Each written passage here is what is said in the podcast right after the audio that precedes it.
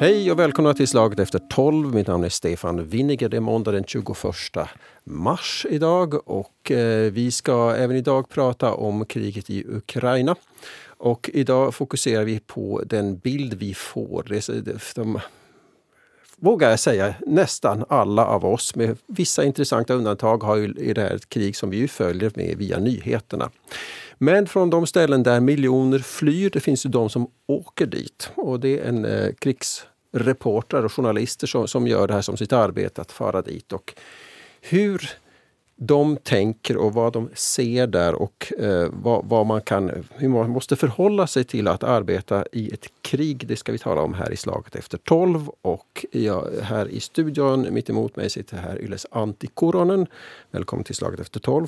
Tack, tack. Du var i Ukraina, du har varit i ett antal gånger i Ukraina. Du var innan kriget bröt ut nu här. Du var där redan på platsen det bröt ut. Du var hemma och åkte tillbaka och du, ja, du kommer åka dit tillbaka igen. Du ska höra hur, hur du tänker. Eh, presentera också andra gästen här. Det är Jonas Jungar som är eh, redaktionschef, chef med ansvar för kvalitet och publikkontakt. Eller innehållschef egentligen. Innehållschef, mm. ursäkta, innehållschef. Eh, du är vår eh, främsta här på Yle, eh, kan man väl säga, expert på, på det här med, med, med ett korrekt information, vilken bild vi får in att vi ska vara oberoende och sådär. Och krigets sanning, eh, sanningen är det första som dör i kriget brukar man säga. Det ska vi tala om här i Slaget efter tolv också. Eh, men jag vill gärna börja i ordet här till Antti Kuronen och, och, så att vi får en känsla för det här. Alltså du, det, det är svårt att förstå kanske för, för, för en utomstående varför man vill vara där i ett krig som alla andra flyr ifrån. Vad, vad, är det som, vad är det som driver dig att vilja rapportera från krig? Hjälp. uh, jag ibland funderar jag nog själv också att uh, vad, det, vad det är som driver en och hur vettigt är det. Men, men det har ju liksom börjat nog från någon slags väldigt långt tillbaka som intresse för utrikesgrejer, och som ung reste jag och mina kompisar väldigt mycket. Och, och jag var första gången faktiskt nitton nittiofem. Uh, jag var då studerande och sen lyckades jag frilansa, skriva några artiklar, men jag åkte till, jag var i Sarajevo uh, under krigets sista, sista veckor och uh, då började också de här Dayton-förhandlingarna och det blev sån vapenstillestånd och, och uh, jag hade före det också varit i Kroatien, men via sån här ungdomspolitiska organisationer kände jag människor dit och då åkte jag dit till Sarajevo och, och nu var det någon slags intresse som som drev mig och, och säkert den upplevelsen nog också levde med mig sen länge, att jag, jag jobbar med mycket annat också under årens lopp. Men det där uh, sen när jag nu började sen på svenska Yle någon gång senare så snabbt drevs man ju till den här utrikesjournalistiken och, och, och just de här också konfliktzonerna. Sen, sen blir det ju mycket också det att i och med att jag har varit, jag har hållit på så länge med det här och jag har åkat till många olika ställen. Jag har varit mycket i Mellanöstern, Ukraina sedan tjugofjorton uh, i det kriget och säkert minst tjugo resor dit. Och så blir det ju sådär att för att man har den där erfarenheten, uh, vilket i och för sig är otroligt viktigt, den här erfarenheten, så blir det ju ofta att man åker sen på nytt och man är den som åker på nytt. Och, mm. och i viss mån har jag ju lite utbildning för det och, mm. och så här. Jag var upprepade gånger i Syrien också. Alla, alltså alla möjliga så, så här, ställen där människor no, dör och dödas och de här skjuts och sådär. Senaste tio åren så säkert nu de här flesta konflikter just mm. Mellanöstern, Syrien, Irak, äh, Gaza, en sån som man får alltid återkomma till. Att det är mm. samma. Jag brukar just säga att till exempel Gaza-konflikten när Israel har de här operationerna, den är väldigt deprimerande till exempel på det sättet för mig att jag var där nu senast i, var det i maj eller juni när Israel hade en sån här krigsoperation i Gaza och, och där finns då ett sånt stort sjukhus, Kifa-hospital. Så jag vet redan färdigt när jag kommer dit att var jag ska ta hissen och vilken våning jag ska åka till och var kirurgiska avdelningen mm. är. Att jag med två års mellanrum åker dit och på sätt och vis gör samma story om mm. hur människor dör där. Och att Uh, mm. det, ja, exakt. Och därför blir det säkert. Och, och speciellt det här, det här Ukraina har varit för mig nog kanske personligen den närmaste eller viktigaste storyn. Att det, det började då tjugo fjorton. Jag var på Maidan i Kiev. Det var den här eh, demonstrationsrörelsen. Och, och det där. Så råkade jag vara där den där sista veckan när den här själva revolutionen skedde. När det sköts en massa demonstranter bredvid det hotellet var jag var. Och, och, och sen efter det.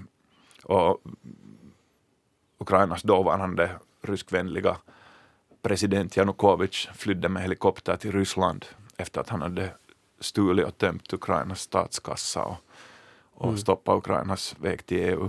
Och, och då började alla de här händelserna och jag var där på Maidan och, och sen det där började jag åka dit till östra Ukraina då under våren och, och sen började kriget på sommaren och, och, och, och så har det fortsatt. Och, och det här kriget som Putin nu börjar den här liksom utvidgade offensiven mot Ukraina, så egentligen är det ingenting som överraskar mig att det, alla dessa år så har Ryssland fört krig mot Ukraina där i östra Ukraina och, och försökt nå liksom sina mål att de ska kontrollera det där landet igen, och det har varit helt klart att han kommer att utvidga det här kriget i något skede. Det som däremot var liksom en massiv överraskning var att, att, att det här kriget skulle bli så massivt. Att han på mm. riktigt anfaller hela Ukraina och, och till exempel Kiev som är basically en helig stad i Rysslands egen berättelse. Mm. Ja, alltså det är säkert många som undrar alltså, Gaza under israeliskt anfall, Syrien under, under det pågående krig bland annat bombat av Ryssland. Många kanske undrar så här, är han aldrig rädd den där Antti Kuronen? Förstås, förstås, ja. Alltså krig är liksom, och ju närmare krig man är så det, det, det är otroligt skrämmande. Alltså mm. det är helt klart. Om du är liksom nära till exempel så här bombardemang eller uh, så, så det är förstås. Så nu liksom i det här kriget så var jag kanske inte så nära själva liksom krigshändelserna som i många andra krig. Uh, men jag var i ett skede var jag i en sån stad, Zjitomir, som, som är väster om Kiev, och, och där åkte uh, ryska sån jaktplan över Zjitomir och, och, och bomba också. Och kanske närmast det var två, tre kilometer från där var mitt hotell var, men, men nu var det nu också när, när man hör en sån där rysk jaktplan åka ganska lågt över dig, så nu blir det en stund liksom så slutar man andas och lyssna vad, mm. vad händer nu. Men, det där, men, men samtidigt så försöker man ju minimera riskerna och, och då går i skydd och så här. Men att det, där, det, det är klart att alla, alla är rädda i krig. Att, uh, speciellt om man går nära själva kriget. Mm, krig är farligt. Det här, för, för, för oss som får här, har turen att få, få rapporter därifrån som inte behöver åka dit själva. Då, så så här, hur, hur kan du... Du har, det här är livsfarliga områden. Alltså hur, hur bedömer du på plats vad som du kan se? Hur kan du veta att, att, att du inte visar saker som någon vill att du ska se? Eller vad har, hur, hur tar du reda på saker när du är inne? Bomberna faller och ryska jaktplanen liksom tuffsar till frisyren och sånt där. Alltså hur, hur kan du göra ett journalistiskt arbete i ett sånt läge? Uh, nu gör man... No, för det första man talar om det här med säkerhet och sådär, så det, det är ju något som uh, vi bedömer varje dag och hela tiden kontinuerligt, och, och det, det vill jag säga att det här är, det är ju verkligen inte uh, meningen att det ska hända något åt oss, och, och Yle, Yle är väldigt uh, uh, vi är liksom ett stort bolag, och ofta de här stora liksom, nätverken är, är ännu mer liksom, lite försiktigare. Mm. Kanske under årens lopp så, så måste jag säga att Yle kanske mot det bättre gått att uh, man satsar mer på säkerhet, och vi har säkerhetsavdelning och olika slags människor, och nu för tiden fattas alla beslut. T X P var i Kiev då när, uh, när det här kriget började, så, och då hålls det liksom ett möte, ska jag liksom åka iväg eller stanna där och så här. Att det, man satsar ganska mycket på den här säkerheten nu för tiden. Då för ett antal år sedan så fick man åka ganska fritt runt där själv. Mm. Det var liksom annorlunda. Det, det, det vill jag säga. Det, Det är liksom verkligen inte meningen att det ska hända något, och där tror jag att det hjälper mycket det här med att man har är, lång erfarenhet av det här. Att det, det handlar ju ändå väldigt mycket om det, hurdana beslut och du gör liksom där på plats och vart går jag, vart far jag inte, och, och, och säkert har liksom man blir ju också konservativare här med, med mm. åren. Men sen den här journalistiskt, ja, hur ska jag säga kort, att eh, man har ju liksom två roller, att, att jag rapporterar för Yles nyheter och aktualiteter. Så dels är jag ju liksom ögonvittne och berättar om liksom vad jag ser och vad jag, när jag talar mm. med människor och allt det här. Och sen dels är jag ju också sådär att jag ska kunna bedöma liksom vad som händer i hela konflikten. Och, och i vanliga fall när du är liksom i ett krig, så du måste åka till ena sidan frontlinjen. Att det, som alla kan förstå, att det är inte så lätt att korsa frontlinjen. Mm. att äh, fara från ukrainska trupperna och möta ryska stridsvagnarna och säga att får jag komma och titta på er sida. Så därför till exempel nu när jag är på, i Ukraina så, så då är jag liksom där på Ukrainas sida. Mm. Och sen finns det vissa, vissa regler som är naturliga i krig, att du Uh, och det, det gäller oberoende vem du är med. Du, du får inte liksom filma vissa saker, liksom sådana här militärmål. Just att ma- många, på sätt och vis de intressantaste sakerna får du aldrig filma eller visa. Olika liksom sådana här kontro- checkpoints, kontrollpunkter, vet du vad, det finns soldater eller några andra sådana anläggningar. Att, de, att, att det får inte liksom synas mm. var de här är liksom belägna. Och till exempel, ett exempel, jag var i kontakt, Svenska Yle hade ju också en grej om den här Ralf Sireen som åkte som frivillig eh, dit till Ukraina, och så hade jag kontakt med honom när han kom dit att de skulle intervjua honom, men, men de förbjöds ju sen, vilket är helt naturligt och bra, att liksom ha kontakt med journalister, och i praktiken får de inte ens ha säkert telefonerna på, för ryssarna försöker ju verkligen hitta var är de här utländska, och mm. de gjorde ju en stor stor sån här äh, missilattack mot äh, militäranläggning utanför Lviv, och de försökte just komma åt de här utländska utländska liksom frivilliga. Så det är liksom ett otänkt ot, en dålig liksom som en bild, var du tar en bild och du pausar, och sen finns det en byggnad bakom ja. det, vad du kan se vad det är, så det kan betyda att de liksom det kommer en missil liksom genom huset och så här. Må- så, så, så, så det här typen av grejer måste man mm. naturligtvis ta i beaktande. Mm. Men det är en sak du, du säger, och du säger mer på många sätt än vad någon annan säger. Men Jonas Jungar, vi, vi som sitter här, här och översköljs av en digital informationsvåg och på något sätt, och där det finns ju, som vi vet, det här kriget extremt polariserade bilder. Det är inte så uppenbart vad man krigar om. Jag vill ha Krim och nej, jag tänker inte ge dig Krim, utan det, man strider om världsåskådningar nästan. Alltså, det, som är helt, det är ju inget krig ens enligt Ryssland på något sätt. Eh, hur, hur är, vi ska ju vara, alltså medierna i Finland ska vara opartiska. Går det att vara opartisk i den här konflikten när man ska försöka skildra vad som händer? Jag vet inte vad opartiskhet i förhållande till det ryska anfallskriget mot Ukraina, som jag vill gärna kalla det här, vilket det är, vad opartiskhet riktigt skulle betyda. Alltså, du sa här inledningsvis att eh, krigets första offer är sanningen, så har det alltid varit. Men det finns trots allt en sanning. Det är inte så att den har försvunnit någonstans, den finns någonstans. Och den sanning som jag tycker vi är skyldiga att rapportera, det är den sanning som gäller, och det är det att detta är ett ryskt anfallskrig mot en suverän, självständig stat och grannstat. Det finns liksom ingen snack om den saken. Det finns en, den största flyktingkatastrofen i Europa sedan andra världskriget, och det är Ryssland som har orsakat denna katastrof. Att jag tror att, att i den meningen så kan, tror jag inte att, att journalistiken ens kan vara på något sätt. Vi kan inte liksom... Det här är ju en sån hederssak för oss att vi ska vara alltid objektiva och framställa så att säga båda sidor i en konflikt. Men det var det lite sätt, det jag for efter. Ja, ja. ja, precis. Men i det här fallet så tycker jag på något sätt att det, det är liksom ett helt orimligt krav när på något sätt det finns liksom inte en å ena sidan och andra sidan, och så hemskt mycket gråzoner i det här, vill jag faktiskt hävda.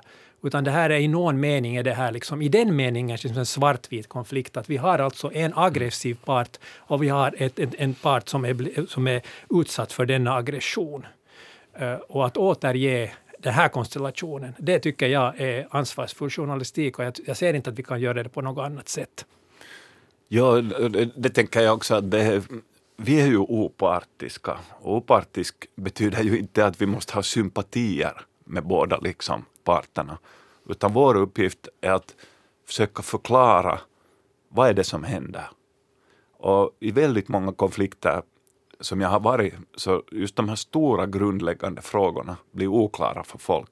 För nyheter är fast liksom i det, just i dagens händelser. För uh, den här konflikten kommer ju så nära som människor är intresserade. Men att uh, om man är i nordöstra Syrien och Turkiet anfaller kurdområdet, eller i Nagorno-Karabach där jag var, Azerbaijan tillsammans med Turkiet anföll området, så det kan ofta bli liksom oklart att vem, vem anfaller. Vem har liksom startat det här kriget? Vem gynnas av det här kriget? Vem är det som driver på det här kriget? Det är de här liksom stora, allra viktigaste frågorna. Och det är de jag försöker alltid liksom, i de rapporter jag ger då från Nagorno-Karabach, mm. så försöker jag alltid liksom på något plan svara på de här och själv fundera på det. För det, det är liksom alltid i princip någon som liksom, uh, gynnas och liksom startar ett krig. Uh, och det är bara en objektiv sanning, som mm. Jonas sa. Det är inte liksom, och det är helt opartisk objektiv sanning. Och i det här fallet så, det här kriget som jag sa, det är liksom ingen överraskning i sig. Nej. Men den här liksom omfattningen är så stor. Och det, det är liksom en del av den här Rysslands och Putins regims sån här maktambition. Att de har liksom, de bara anser att de ska kunna kontrollera länder i det forna Sovjet. Mm. Och, och han, han har fört det där kriget i östra Ukraina i åtta år, men han nådde inte sina mål där, så han måste höja insatserna, och han verkligen gjorde det. Och det, det är liksom en objektiv sanning att, att, att det är helt opartiskt, och liksom, vi måste bara försöka förklara åt människor vad det är som händer. Mm. Och det, det skulle jag nu vilja säga, att det här är faktiskt ganska sällsynt, nästan skulle jag säga, krig i den bemärkelsen hur klar den här konstellationen är. Och en, en stor orsak till det, att eh, text på östra Ukraina, så det blev alltid lite flummigt vad det handlar om. Att, att vissa kan ha, tidigare åtta åren som ja, liksom att, att det, ja. För vissa kan ha fått en sån uppfattning att det eventuellt pågår någon slags inbördeskrig, var det finns några rebeller och ryssarna kanske lite stöder dem. Men det var det ju inte, det var ett ryskt hybridkrig mot Ukraina. Mm. Men det här kriget, så nu från första sekund var det väldigt klart, tror jag, för alla få människor vad det handlar om. Mm. En viktig orsak var det här U S A:s agerande de här månaderna före det här kriget började. Att den här Bidens administration valde ju att komma ut med väldigt mycket eh, information, hemlig information om att Ryssland nu helt på riktigt tänker anfalla. Mm. All den här informationen var korrekt, och, och det här har man traditionellt inte gjort. Och därför liksom den sekunden när det började, och U S A också började samla den här, en koalition redan på förhand för sanktioner. Plus att sen människorna liksom överallt i Finland och alla andra länder förstod den här konstellationen. Att nu håller Ryssland på att anfalla. Ukraina har inte provocerat på något sätt. Och, och det var liksom sällsynt. Och mm. det var väldigt bra. För det, liksom, nu i det här fallet lyckades inte Ryssland komma in och börja grumla till den här bilden. Och göra det liksom på något sätt oklart, mm. utan alla förstår mm. vad det handlar om. Det är för övrigt en intressant detalj i det här kriget, just att det har ju talats under många år redan om den här ryska hybridkrigföringen. Ja. Man har talat väldigt mycket om den, om hur Ryssland liksom aktivt planterar en massa desinformation för att liksom rubba ja. den samhälleliga stabiliteten, vare sig det är liksom Ukraina eller någon annanstans. Men i det här fallet så verkligen, det är kanske lite smått ja. överraskande att de... Jag vet inte, har de ens försökt? Eller, eller det, no, de försökt kanske, men, men, men, men, men med väldigt dålig framgång i alla fall. För, att, mm, för, för no. sympatierna är ju så tydligt och så, så fullständigt klart på den ukrainska sidan. Alltså, ja, för, alltså nu har de ju försökt, men, men bakgrunden är den att Biden var ju vicepresident då tjugo fjorton när, när det var Maidan, och sen Ryssland ockuperade Krim och sen startade det här kriget i östra Ukraina. Och då ville Obama och Biden... Uh, släppa mycket sån här underrättelseinformation som visar hur de där ryska trupperna är i östra Ukraina, och liksom visa det här att det är Rysslands krig mot Ukraina. Det är inte någon sån här inbördeskrig som har startat där liksom spontant. Och de ville visa det, men underrättelsetjänsterna som, som de gör traditionellt liksom förbjöd på sätt och vis Obama och Bidens administration att göra det tjugo fjorton. Och därför när de nu liksom såg och visste att det här kriget håller på att börja, de har helt tydligt något källor väldigt nära Putins inre krets eller på något sätt bra information. Och det var därför Biden liksom, han, han hade lärt sig det då tjugo fjorton. Vi måste på förhand nu förklara det här för folk och också för europeiska ledare att vi är redo sen med sanktioner när det här börjar. Mm. Och, och, det, och det, jag tror att det har haft en stor, stor inverkan. Och, och man måste liksom erkänna. För, vi kan också tänka oss att U S A skulle inte ha gjort något på förhand för att förbereda det här. Så den dagen när det här kriget börjar, så hur snabbt skulle Europa ha fått till stånd så här starka sanktioner? Att då tjugo fjorton så blev de här sanktionerna ändå närmast symboliska tills ryssarna sköt ner det här M H sjutton passagerarplanet, då blev det lite hårdare sanktioner. Mm. Sen kan man en, en sån här dimension av det här kriget som ännu på något sätt stärker det att den västerländska journalistiken, jag menar, de facto återger verkligheten som den är, det att att det finns, ett, det finns ju dels de här sociala medierna som på något sätt, jag menar, där alla kan vara delaktiga, där det först pågår så att säga ett parallellt eh, sån här liksom kamp om, om, om sympatierna där. Eh, folk postar, vanligt folk postar en massa saker där. Eh, TikTok till exempel, som är ofantligt populär eh, app, har ju, har ju det här kallats det första TikTok-kriget och så. Men därutöver, alltså sociala medier är ju i och för sig ingenting nytt, men därutöver så finns det ju eh, nu för tiden en massa av de här så kallade digitala detektiverna, vad jag skulle kalla dem, digitala journalister som, som alltså dissekerar all, all denna våldsamma flö, flöde av, av, av information och bilder och videon som, som genom sitt digitala arbete, Bellingcat till exempel, en sån här, en sån här eh, organisation som, som, har, som har utmärkt sig på det här området. Det var ju de som till exempel avslöjar mycket av det här kring, kring Alexei Navalnys eh, det där, eh, fall. Så de har liksom, de, de, den, all den information och det detektivarbete som de har gjort, så är det faktiskt väldigt samstämmigt med det som västerländsk journalistik berättar, det vill säga att det här ryska anfallet går inte så snabbt som Putin säkert hade, hade, hade önskat, och att de, att de ryska styrkorna lider märkbara förluster och så vidare. Så det är inte bara liksom västerländska mm. underrättelsekällor mm. som säger detta, utan det är alltså belagt i många andra sammanhang. Och det är, jag skulle ju säga det att äh, lätt liksom när det är också konflikt så sen alla sådär att, och nu också att, att det finns propaganda på båda sidor. Båda har krigspropaganda och sanningen är det första som dör och så här liksom. Men, men, men det är liksom, det är två helt olika saker. Det är vad Ryssland nu gör i informationsvärlden och vad Ukraina gör. Och liksom att äh, till exempel så Ukraina ger ju så här uppgifter om uh, att hur många ryska soldater har stupat, hur mycket stridsvagnar de har förstört och så vidare. Och de siffrorna är sannolikt i överkant. Det är ju så här ryggmärgsreflex att det ska man ju alltid, uppgifter om, vi har ja. skjutit ner sig och många flygplan, ja. det ska man, att man alltid ska ta med en nypa salt, en stor nypa salt. Ja, och, då, och de liksom, och man kan ju till exempel att när Ukraina sa att, att det här stupa tretton tusen ryska soldater, så, så U S A:s eh, försvarsministerium sa att, att deras konservativa liksom, underkantbedömning är drygt tjugo tusen. Men det är, liksom, det, det, det är liksom på det sättet Ukraina kanske, och de, Ukraina berättar inte om liksom, hur mycket av deras egna trupper har fall, stupat så mycket. Mm. Och det, det är ganska naturligt, för de måste ju också hålla liksom, folk är liksom att, att de tror på den här liksom försvarskampen som har gått otroligt bra, men, men i sådana saker så, så vet man helt enkelt inte exakt, och inte, inte tror jag att någon ens vet ja. på riktigt ens exakt, för du kan inte liksom plocka varje lik och räkna det och så här, men det där, men sen vad Ryssland gör, så de, det, det är ju liksom sån här äkta propaganda. De säger för det första att de inte ens har anfall i Ukraina. Mm. De säger när de beskjuter ett moderskapssjukhus, att, att där fanns inga gravida mammor, där fanns några märkliga militanta typer. Liksom, att, att det, det är fullständigt så här Orwell, svart är vitt och krig är fred. Det har ingenting med verkligheten att skaffa.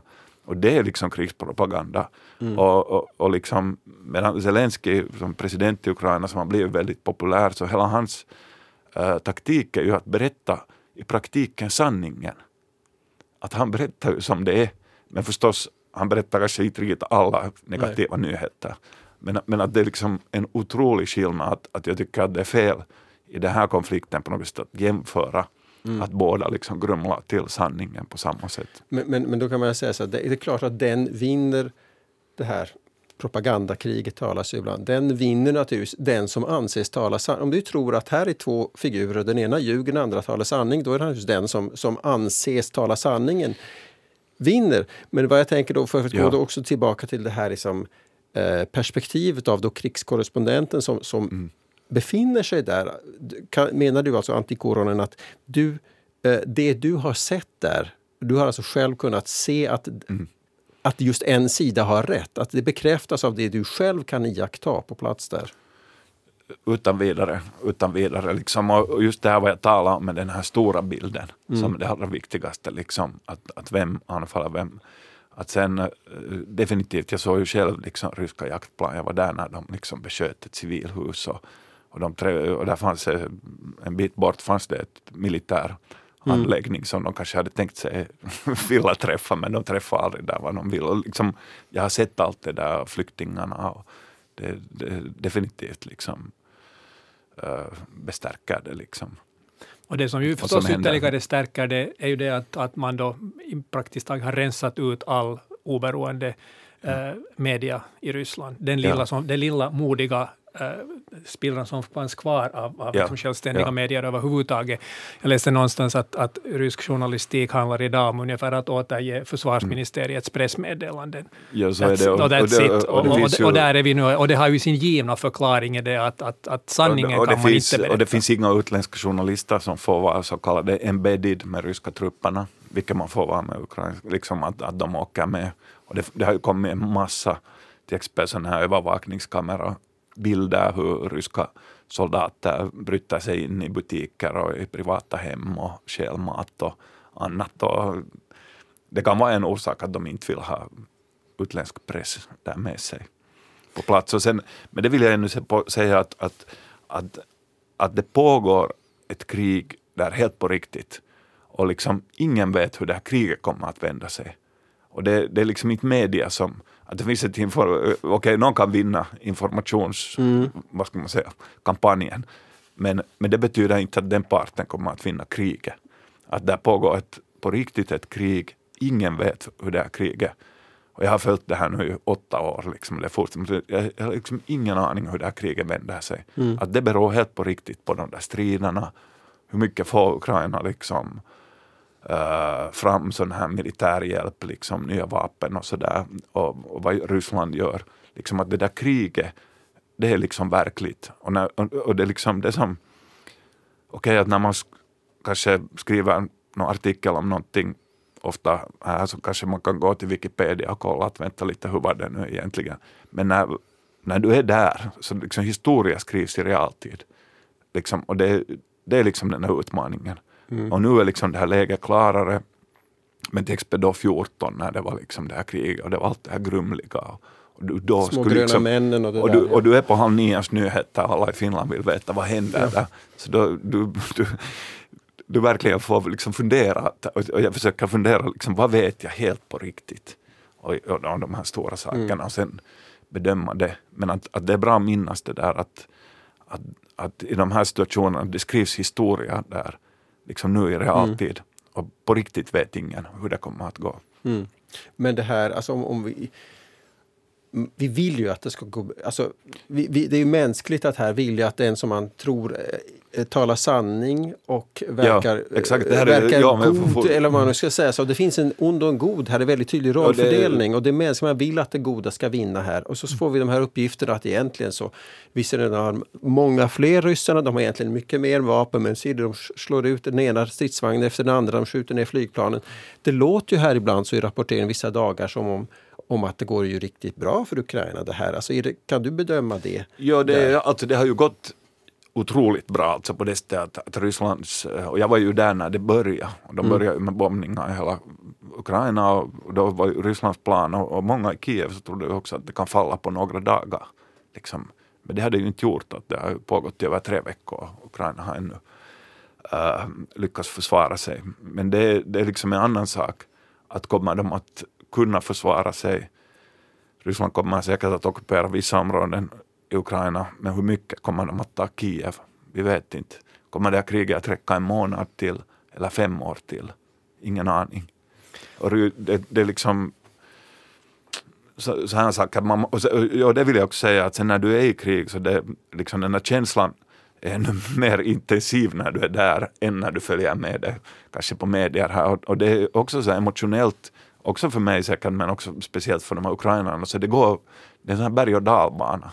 Att ena dagen kommer det någon nyheter och, och, och det är sån känsla att yes, att vi, mm. att ukrainarna, att yes, vi kan liksom och, försvara oss, vi tar en tillbaka något område. Sen nästa dag händer det något annat, så är de hjälpa till natt kommer de och vet du, bomba hela Kiev och ta Kiev. Att, att det är otroligt sån där emotionell liksom berg- och dalbana. Just för att ingen vet, och det händer alltid något lite överraskande varje dag. Det här är förstås det djävulska i det här kriget, att vi skulle alla vilja veta hur kommer det att gå, uh, inte bara för ukrainarnas mm. skull, också för, för, för, egen, för egen del. Men det som liksom på något sätt inte ändras är ju det, är liksom vikten av tillförlitlig och sann information. Att där ser jag åtminstone att det är meningsfullt. Det som vi sysslar med, det som Antti Kuronen du sysslar med och har gjort det den här längre tid, det vill säga att, att det där, att avgörande för hur det går, åtminstone till en del, kommer ju också att vara att hur, vad, vad får det ryska folket sig till dels för information, mm. alltså. Kan det sippra igenom något av den journalistik som vi gör i väst mm. till Ryssland för att liksom förmedla den korrekta, alltså den korrekta understryker bilden av vad som faktiskt händer, därför att det kommer då att påverka opinionen i Ryssland, och i förlängningen hur kommer den opinionen, förändrade opinionen i Ryssland, vem riktar sig den ilskan och frustrationen i Ryssland mot mm.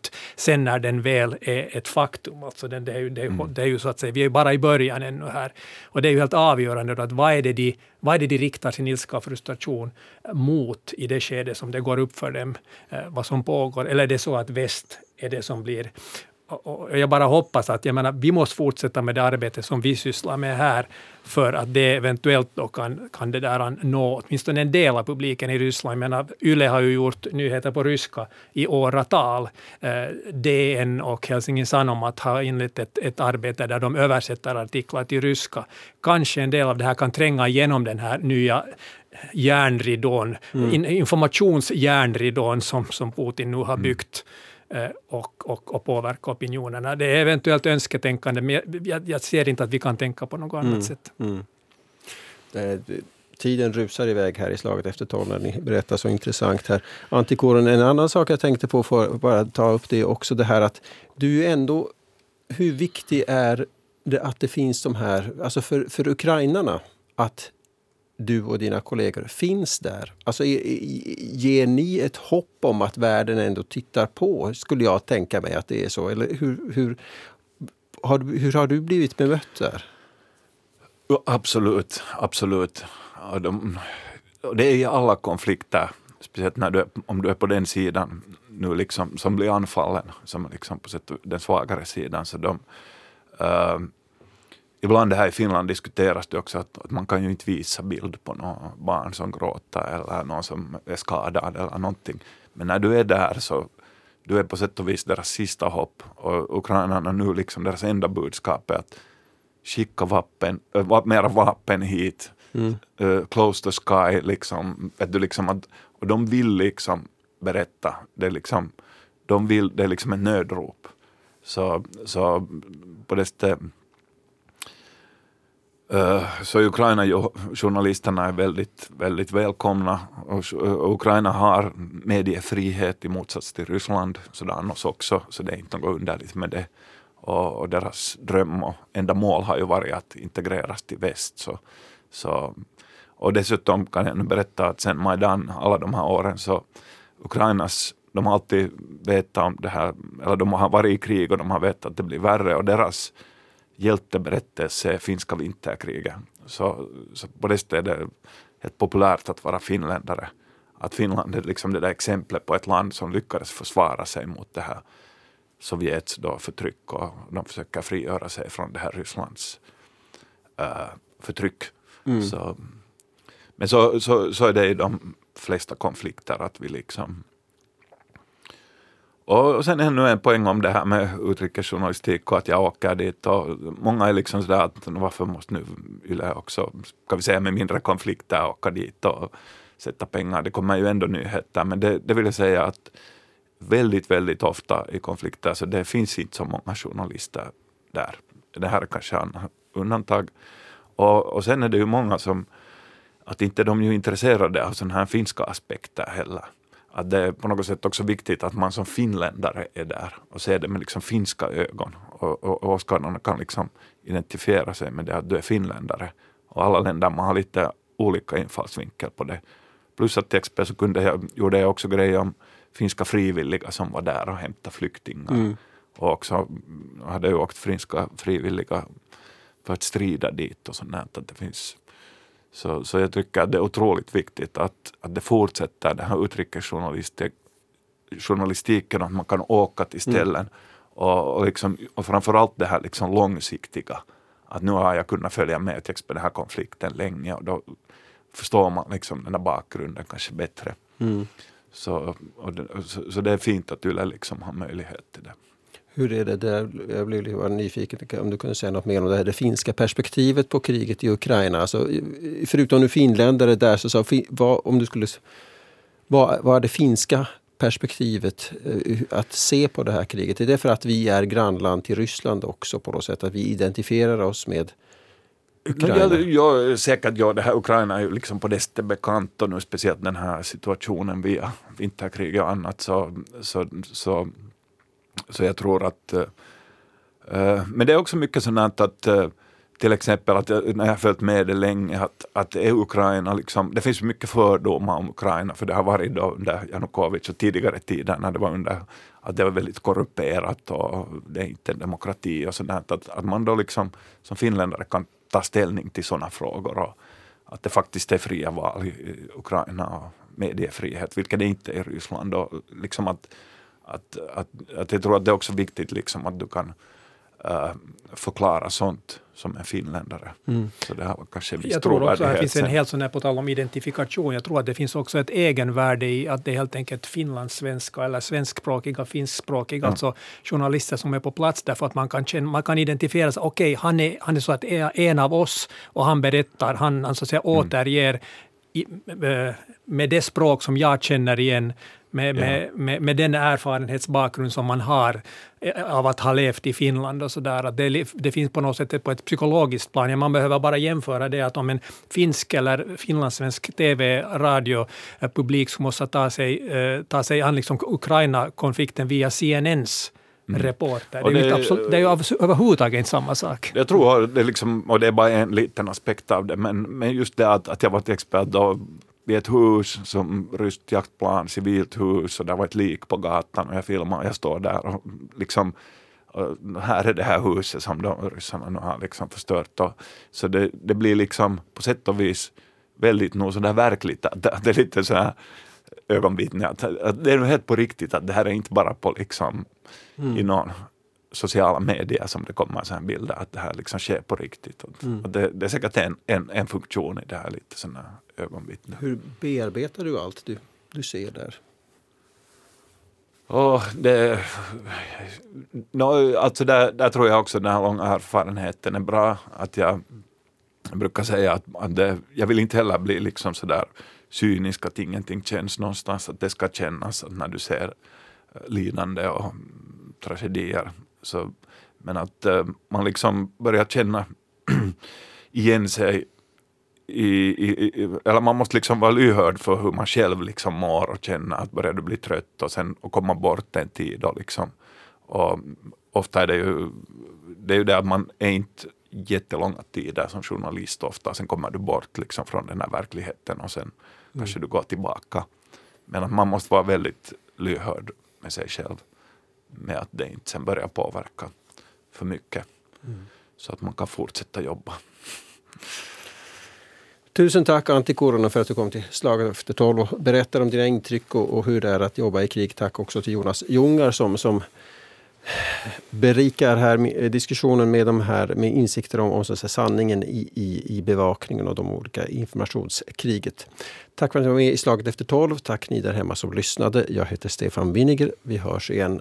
Tack och hej.